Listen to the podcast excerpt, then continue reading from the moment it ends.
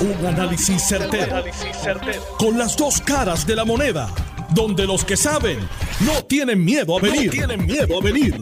Esto es el podcast de Análisis 630 con Enrique Quique Cruz. Miren, uno, uno ve las carreteras de Puerto Rico. La falta de iluminación que hay en muchas de ellas. Inclusive las que han sido privatizadas y uno ve este incidente que ocurrió en, Humacao, donde este vehículo se metió, o sea, eso se, se desmembró esta mañana en un boquetón, le dicen socavón, pero es un boquetón, en la PR3 en dirección de Humacao hacia Punta Santiago.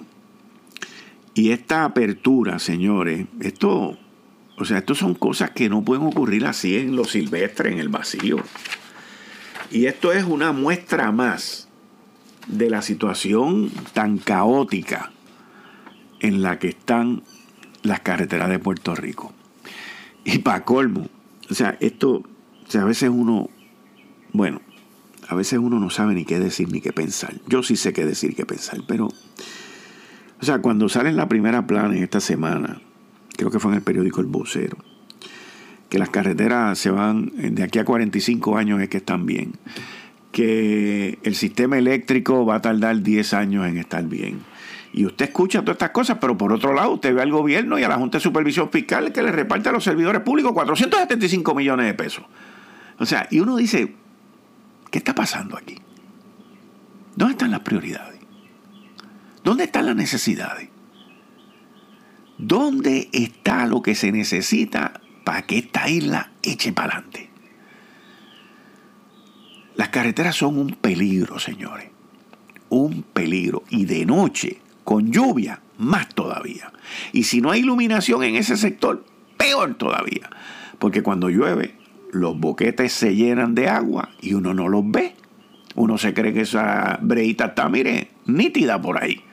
Y de momento, catapum, pero este tipo de situación que estamos viviendo, que si derrumbes por aquí, que si socavones por allá, y esto y lo otro, pues mire, está peligroso. O sea, ahora no solamente tenemos que tener cuidado por las noches o donde nos metemos, por la criminalidad, por los asesinatos, por los kayaking, pero también por los roadjacking. Sí, le tengo que poner un nombre, roadjacking, porque es un secuestro que te hace la carretera y yo sé que son cosas imprevistas. Yo sé que son cosas de la naturaleza, por lo menos la de la PR52. Pero por otro lado, esto no es de la naturaleza. Ese boquetón que hay ahí en Humacao y que he visto en otros lugares en años recientes, yo aquí tenemos que buscar, aquí tiene que haber consecuencias. Aquí tiene que haber algún tipo de investigación. ¿Quién fue que hizo eso?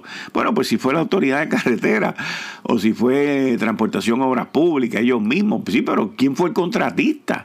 ¿Cómo fue que esa carretera? O sea, aquí no, aquí lo que dice, bueno, pues vamos a arreglarlo y el que lo hizo porque se da, el viaje ya ni existe. No, es que aquí tenemos que empezar a adjudicar tenemos que empezar a, poner las responsabilidades donde van. Y no estoy hablando del que tiró la brea, estoy hablando del que hizo la carretera. O sea, ¿pero qué es esto? ¿Qué es esto? En adición a eso, los peajes están subiendo, la gasolina, todo está subiendo y uno cayéndose por un bejuco por ahí para abajo. No, hombre, no. ¿Pero qué es esto? ¿Qué es esto? Entonces,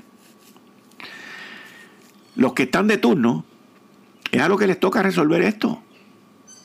Los que están de turno son los que tienen que velar por nuestra seguridad. Imagínense, tenemos un problema en el Departamento de Seguridad Pública con lo que ya salió en mi columna en el periódico El Nuevo Día de ayer, con lo que se ha estado discutiendo del bollete que hay ahí en el DSP.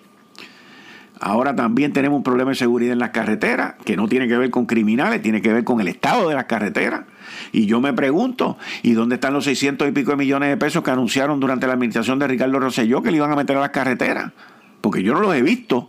Alguien por lo menos podría explicar. El pasado secretario de Transportación Obras Públicas, que era el que estaba a cargo y anunció todo eso, y después creo que a final de turno nos dijo que no, que eso no se había podido hacer. O sea, aquí son buenos para los anuncios y para los dibujos pero para la realidad no. Mientras tanto, ¿quién es el que sufre? El pueblo. ¿Quién es el que está jorobado? El pueblo. ¿Quién es el que tiene la inseguridad? El pueblo.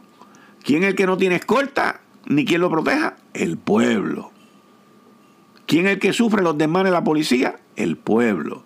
¿Quién es el que sufre los hoyos y los socavones en la carretera? El pueblo. ¿Quién es el que sale mal con la falta de iluminación en las carreteras? El pueblo. ¿Quién es el que sufre cuando no contestan el 911? El pueblo. ¿Hasta cuándo? ¿Quién es el que no recibe bono de Navidad, ni bono de parcialidad, ni bono de tristeza? Los que no son empleados del gobierno. ¿Quiénes son los que salen ganando todo el tiempo con las dádivas que da este gobierno a todos los extranjeros y a toda la gente que viene aquí, compañías, personas, todo esto? Ellos. ¿Quiénes son los que salen jorobados por eso y pagan por lo que ellos no pagan? El pueblo. Ya, mano. Mi isla bonita. Mi isla del encanto. ¿Qué pasó con ella? ¿Dónde nos perdimos? ¿Dónde perdimos el norte? ¿Dónde llegamos a la incompetencia que no podemos resolver nada? ¿Dónde nos olvidamos del ciudadano? ¿Dónde dejamos de tener prioridad hacia la mayoría del pueblo? ¿Dónde fue que perdimos el norte? ¿Y dónde fue que nos perdimos?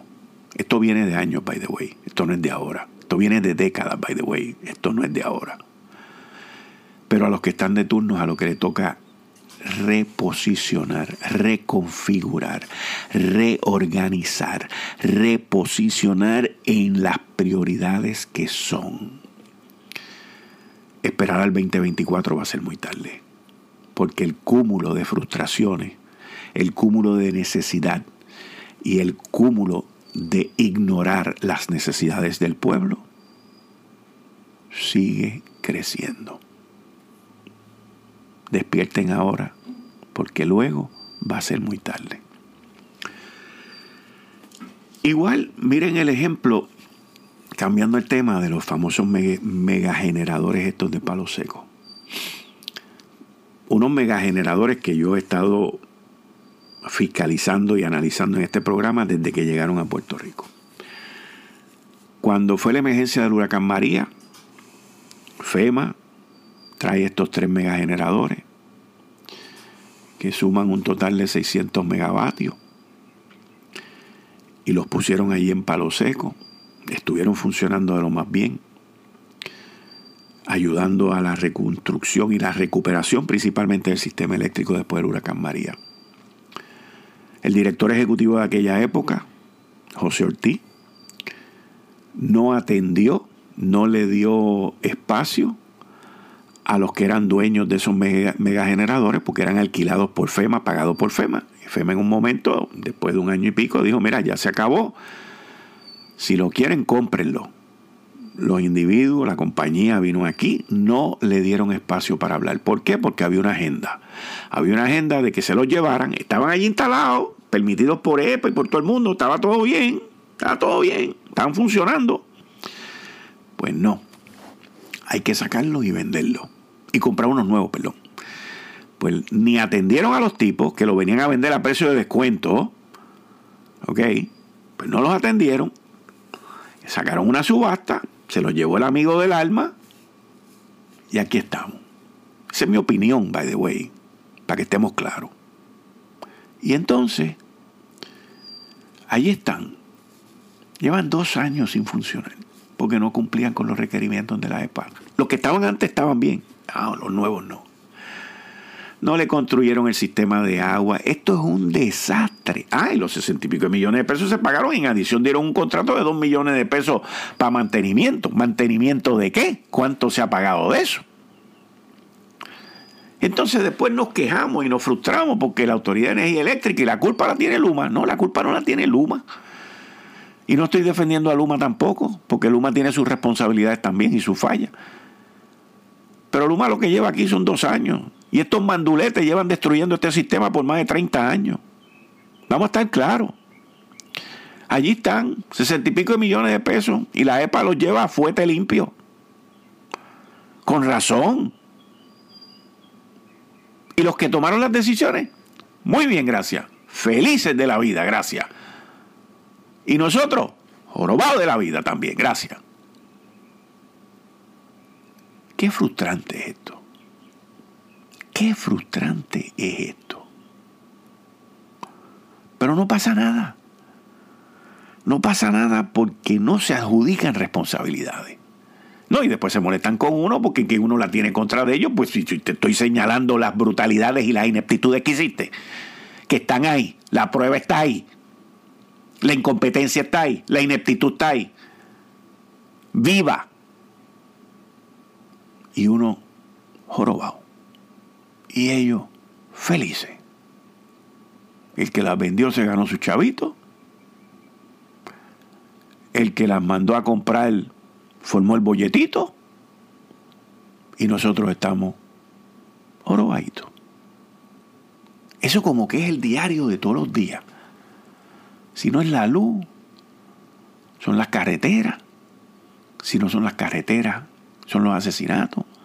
Si no son los asesinatos, son los fraudes. Si no son los fraudes, es la corrupción.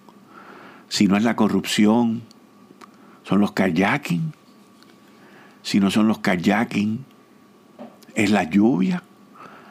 Si no es que entonces no llueve, entonces tenemos sequía porque los embalses no los han limpiado, no han hecho el dragado correspondiente.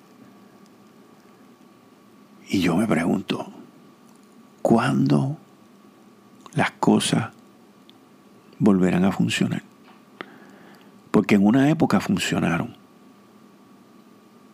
¿Cuándo volverán a correr las cosas como tienen que correr?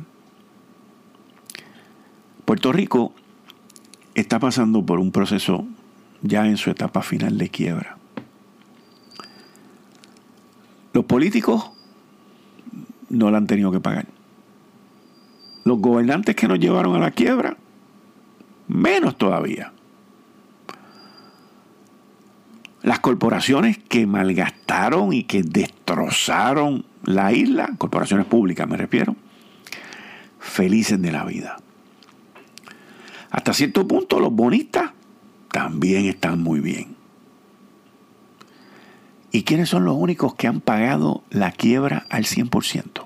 Pregúntese usted. ¿Quiénes son los únicos que han pagado la quiebra al 100%? Nosotros. Nosotros. Los de las empresas privadas. Los que trabajamos por cuenta propia. Y los que el gobierno no protege y los que el gobierno no le da nada. Y los que el gobierno no se preocupa. Y no estoy hablando de esta administración, estoy hablando de todas las administraciones. Todas las administraciones. Aquí se penaliza al exitoso. Aquí se penaliza al que trabaja. Aquí se le da eh, interés, preocupación al que no trabaja, al que construye las carreteras mal, al que compra los megageneradores como no son, al que pone los postes cuando no son, al que destroza por falta de mantenimiento el sistema eléctrico. Toda esa gente salen bien y están felices de la vida. Y nosotros somos los que pagamos la quiebra de esa gente. La quiebra que esa gente ocasionó en esta isla. Y si eres extranjero, mano, nos bajamos completo y te damos la familia, los nenes, todo, todo, cógelo todo, porque tú eres bueno y tú vienes para acá. Pero si eres local, brother, prepárate que te voy a pasar por la piedra con 40 permisos, con 40 imposiciones, con la maldad del gobierno permanente y con todo el revolú que yo pueda meterte por el medio para que fracase, porque tú eres local. De eso es que estamos hablando. De eso es que estamos hablando. Esto es lo que me trae a mí siempre a recordar esa, ese cuento que yo le he compartido aquí, que mucha gente se ha copiado, que es el cuento de, de los dos baldes con los bueyes. El individuo va por la calle, hace tiempo que no lo hago, mucha gente lo ha repetido por ahí.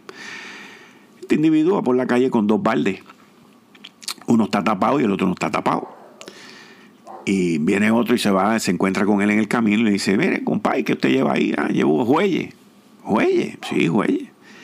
¿Y por qué un balde está tapado y el otro no está tapado? Ah, porque uno de los, el, balde de los bueyes, uno es de bueyes local, puertorriqueño, y el otro, el otro balde es de los bueyes cubanos.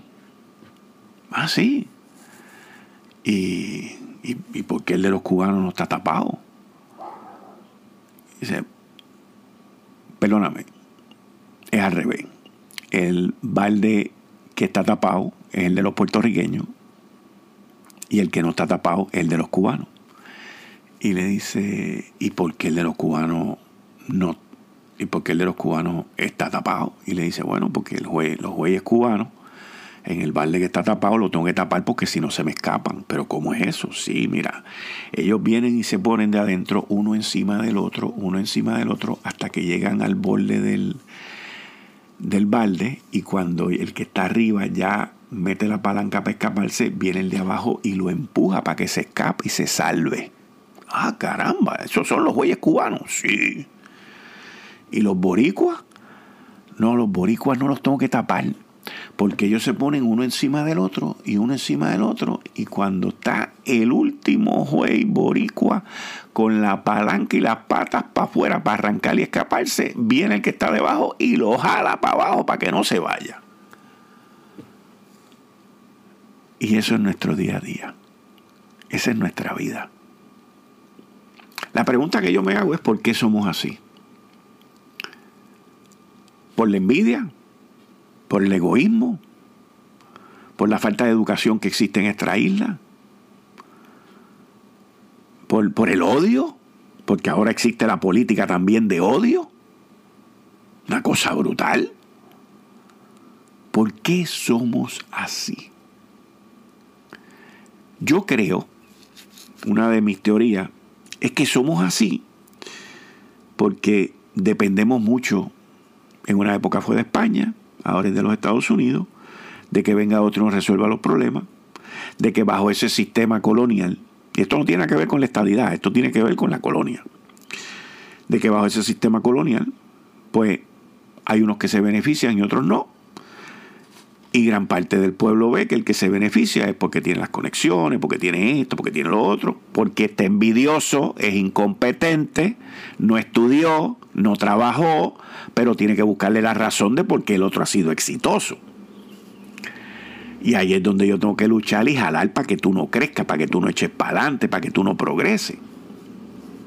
Y ese es el tipo de sociedad que lamentablemente hemos creado en esta isla y que nos hace un gran daño.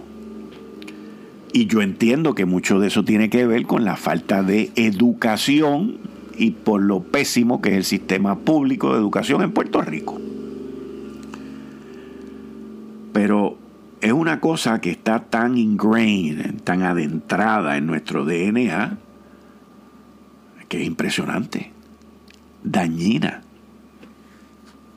y malísima, malísima.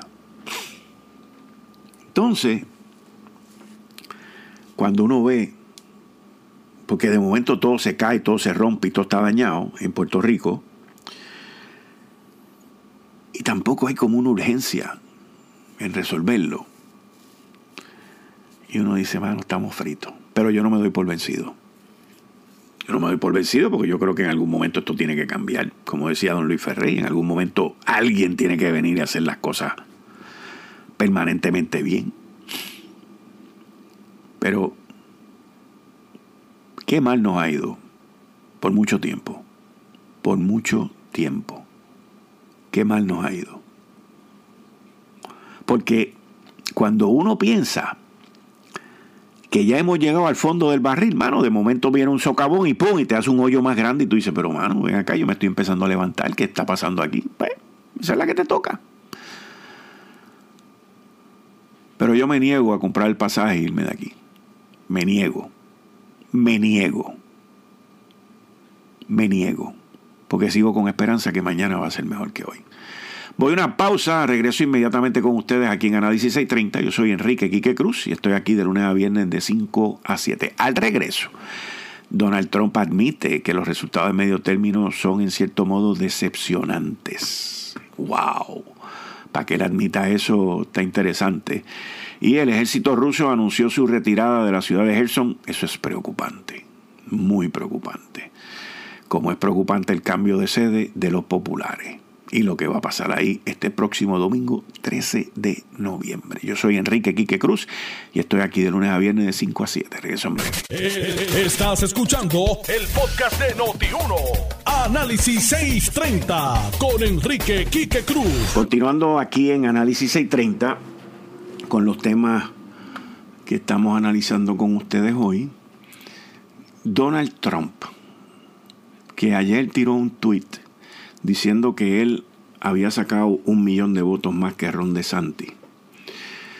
Donald Trump, que ya debe de agarrar el mensaje bien claro. ¿Y cuál es el mensaje bien claro? Que él no es el mejor candidato viable por el Partido Republicano.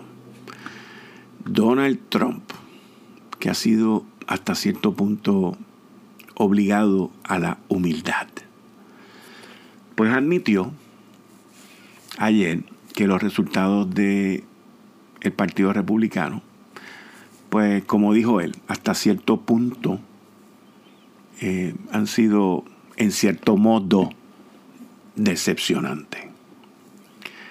Pero con todo y eso, él no acepta que fue por culpa de él. Y esto en específico tiene que ver con la famosa ola roja. El color rojo es el color del Partido Republicano, el color azul es el color del Partido Demócrata en los Estados Unidos. Y todavía están pendientes tres estados que son muy claves, que son Arizona, Nevada y Georgia. Y eso pues definirán principalmente la parte de, del Senado. La Cámara pues todo apunta y sigue apuntando a que va a ser de los republicanos.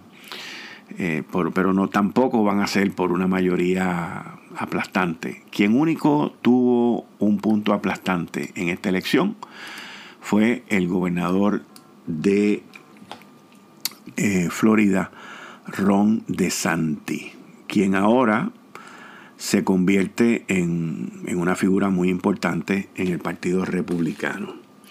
Su campaña para la Florida no solamente fue para la Florida, su campaña también fue para la nación completa. Él aprovechó el huracán este, Ian, perdón, y, y todas las relaciones públicas que él montó y todo lo que el tipo hizo, que si el puente lo construimos en tal tiempo, que si hicimos esto, que si abrimos la carretera, que si la luz está funcionando, que todo, todo, pa, pa, pa, pa, pa. Y el individuo lució muy bien a nivel nacional después del huracán Ian. Y con sus políticas que hasta cierto punto hmm, son un poquito trompistas, pero no tanto, porque podrán tener una similitud en, sus, en su ideología y en su comportamiento, pero no en su conducta. Una diferencia muy grande, no en su conducta. Este tipo se ve en términos de comportamiento, de conducta, se ve un poquito más moderado, se ve menos acomplejado se ve más eh, centralizado, más en, control de sus debilidades. Trump no controla sus debilidades. Y por eso es que ataca. Y por eso es que se burla de la gente. Porque Trump es un bully. Que quede claro, yo soy republicano.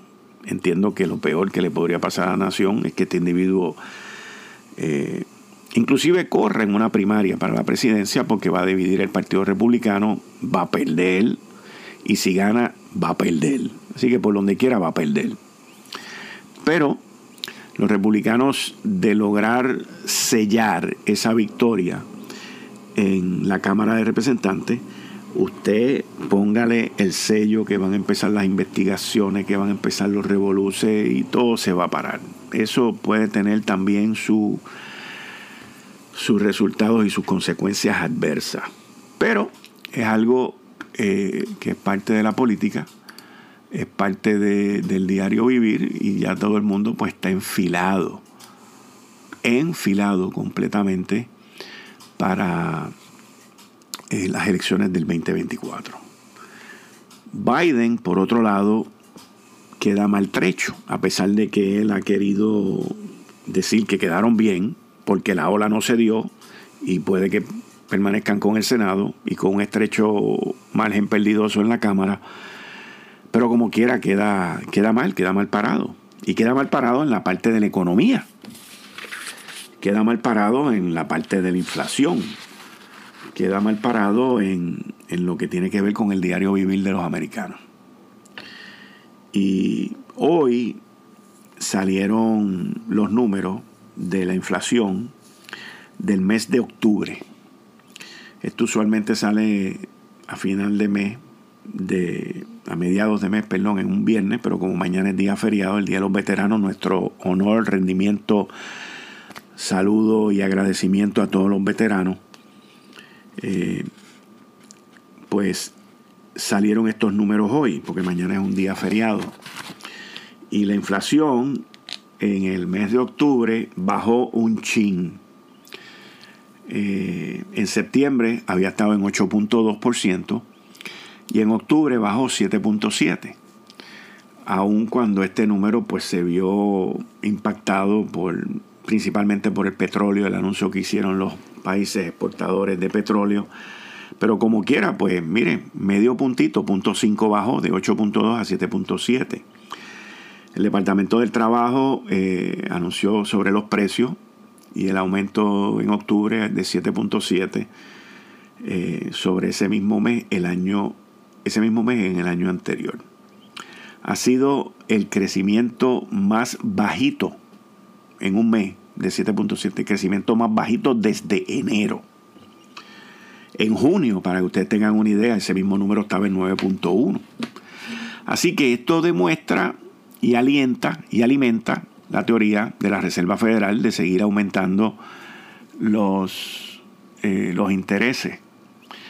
En términos de mes a mes, eh, el Consumer Price Index subió un 0.4% en octubre versus septiembre. Así que ese paso pues continúa así y, y la situación pues sigue todavía estando bajo observación y bajo el, mando de eh, la Reserva Federal. La inflación, como ustedes saben, pues ha tenido mucho que ver con el regreso de la economía después de lo que ocurrió con la pandemia del COVID-19, de mucho dinero que los consumidores tenían guardado en sus cuentas, eso eran trillones y trillones de dólares durante la pandemia, estuvieron guardando todos esos chavos y cómo esto, ese gasto choca, chocó con la guerra que comenzó en febrero entre Rusia y Ucrania, que ahora Rusia, como les voy a hablar más adelante, pues acaba de, anunciar que se está quitándose de Gerson, eh, que fue, y, y los ucranianos siguen ganando terreno y siguen defendiendo y siguen empujando a los rusos para afuera. Y yo creo que ahora, hablando un poquito de la guerra antes de que entre en ella, ahora lo que están buscando es una puerta, una ventana para que Putin pueda salir de alguna manera y deje de estar jorobando. Ahora, volviendo a la inflación, pues todo esto, eh, el, término del, del, mercado laboral y del desempleo, el, el, mercado laboral sigue estando bien, bien fuerte. Los trabajos los siguen creciendo, aunque con mucha probabilidad a fin de año esto se vea impactado por los anuncios que han hecho dos compañías de tecnología bien grandes eh, que ya han anunciado que están votando gente en bruto. Una de ellas es Twitter con Elon Musk. Eh, están votando gente a todo lo que da, no en los Estados Unidos principalmente, pero lo ha hecho en, en India, por ejemplo, votaron un montón de gente y también la compañía Meta que tiene que ver con con Zuckerberg, el de Facebook y toda esta enorme empresa, anunció también que van a votar 11 mil personas. Y, y, muchas de estas compañías tecnológicas que vieron su tráfico crecer durante la pandemia, que reclutaron miles y miles de gente, pues ahora están dándole para atrás a todo ese reclutamiento y están pues mandando a la gente para la calle. Así que eso eh, va a continuar en, esto y usualmente, usualmente en los meses de noviembre y diciembre, lo que estamos viviendo ahora es cuando se empiezan a hacer todos estos anuncios, porque ya todo esto ha sido presupuestado, ya todo esto está cuadrado para que cuando comience el presupuesto nuevo en la gran mayoría de las empresas en enero primero, pues ya comenzamos con, una, con un balance sheet limpio. con la balanza tranquilita y con los empleados que son y seguimos por ahí para abajo. ¿Qué es lo que busca la Reserva Federal? Bajar eh, la inflación en un rango de entre 3.75 y 4%. Así que todavía nos falta. Todavía nos falta y, y todavía pues falta la subida de, con mucha probabilidad de más intereses. Así que el mercado de bienes raíces se ha aguantado un poco, al subir los intereses, todo ese tipo de cosas es lo que eh, seguimos viendo. En octubre, los precios, como les dije, de la gasolina subieron un poco, por ejemplo, en los Estados Unidos a 3.81 el galón, y cuando en septiembre habían estado a 3.67. Así que eso fue un impacto que vimos ahí. Eh, y en el caso de nosotros, que aquí nadie se atreve a hablar de la inflación de Puerto Rico, pues nosotros estamos muy por encima de eso, por todos los costos que tenemos en esta isla y por todas las situaciones que nosotros, por ser una isla, eh, vivimos. Y específicamente nosotros tenemos dos costos que nos impactan de manera inflacionaria bien brutal, que uno es la gasolina y el segundo es la electricidad, ambos ligados al combustible ambos ligados a nuestro diario vivir, ambos ligados a trabajar, a cuando salimos a trabajar y a los sistemas de transportación individuales que existen en esta isla y a la situación que nosotros pues muy eh, valerosamente y diariamente nos enfrentamos. Así que el próximo tema que, quiero tocar con ustedes es, es la, la avasalladora, la la manera en cómo Zelensky, que es el presidente de Ucrania, y su ejército de voluntarios, y la ayuda de los aliados, obviamente, que le han dado todas las herramientas necesarias para que el tipo haga una diferencia. Y cómo esta gente han ido ganando terreno. Cuando una potencia militar, como decían que era, que es Rusia, anuncia que se va a salir de la ciudad de Kherson y los ucranianos continúan ganando terreno, ganando terreno, ganando terreno. Yo soy de esas aves de mal agüero que dice que en algún momento pues el que se está huyendo te va a tirar con algo porque o sea, eso es la naturaleza de la vida. Y esta semana salió que los Estados Unidos, a través de su secretario de Estado y toda esta gente, estaban tras bastidores pidiéndole a, Ucrania, al presidente de Ucrania, que, que dijese que él estaba abierto a negociar. Porque de esa manera, pues los aliados continuaban apoyando las gestiones de Ucrania y, y no se irritaban con que no vamos a negociar hasta que logremos la victoria, porque eso significa, eh, tanto para los aliados como para los Estados Unidos, pues una guerra interminable por los próximos 18 meses. Y quienes, aparte de los ucranianos, que son los más sufridos en todo esto, y las víctimas principales con las atrocidades que se han cometido allí y con el invierno frío que les viene ahora. Pues aparte de ello, Europa, los países de Tratado de Atlántico Norte, de NATO, la OTAN, pues van a ser los próximos, las próximas víctimas, principalmente en este invierno que se avecina por la falta de combustible y por la falta de capacidad de los Estados Unidos tener una flota de buques de gas natural para exportar esos yacimientos tan enormes que tiene la nación norteamericana, pero que no tiene cómo transportarlo. No tiene cómo, cómo llevarlo de punto A a punto B. Ni tan siquiera aquí a Puerto Rico. Entonces, cuando uno ve toda esta parte, eh, se avecina el invierno. Los países en Europa van a tener un invierno frío, no van a tener la calefacción, los ucranianos tampoco. Pues los europeos ya están abnegados, a, entregados a este invierno. Están pensando en el próximo invierno. Esa gente no son como nosotros, que pensamos de hoy para ahorita. Y quieren verle una resolución a este conflicto de alguna manera y de la única manera que se pueda dar una resolución es por algún sitio abriendo una ventana para que Putin y los rusos, o principalmente Putin, eh, pues tenga una ventana de salida de esto que no sea tan vergonzosa como la que todo el mundo sabe que es.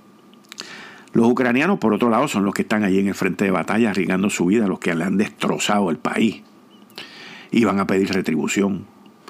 Y por eso es que usted oye, por otro lado, de que eh, la Unión Europea le va a dar préstamos a Ucrania. Eso no surge de la nada, señores. Eso es lo que le están diciendo a Ucrania. Mira, te vamos a prestar chavo, pero bro, tiene que terminar con esto ya. Por otro lado, los ucranianos ven una oportunidad también de recuperar no solamente el terreno perdido en esta guerra, pero también de lo que le quitaron los rusos anteriormente, porque saben que están ante un enemigo debilitado. Pero principalmente la debilidad más grande de Rusia es la debilidad moral. Y cuando digo moral me refiero a la moral de su ejército, a la moral de sus soldados, a la moral de toda esa gente que han huido y que no quieren involucrarse en esta guerra. Pero bajo un régimen dictatorial y, y tan agresivo como el que mantiene Putin allí en Rusia, pues él tiene el control y él no le importa. Y él, al haber sido un ex miembro de la KGB, al haber mandado a matar a muchísima gente, pues sabe que él es un blanco, por lo tanto él va y ya ha tomado desde hace mucho tiempo todas las medidas para que no se deshagan de él. Así que el, mundo básicamente, eh, Europa, está en este catch-22, en este intermedio de que Ucrania está ganando, de que Ucrania está avanzando, eso le da a Ucrania una moral y una fuerza y una energía brutal para seguir avasalladoramente pasándole el rolo a esta gente, lo cual sigue trayendo a mi mente pesimista en este caso, de que Putin se sienta tan avergonzado, tan atropellado y tan acorralado que haga una estupidez peor de las que ya ha hecho. Ese es el temor mío.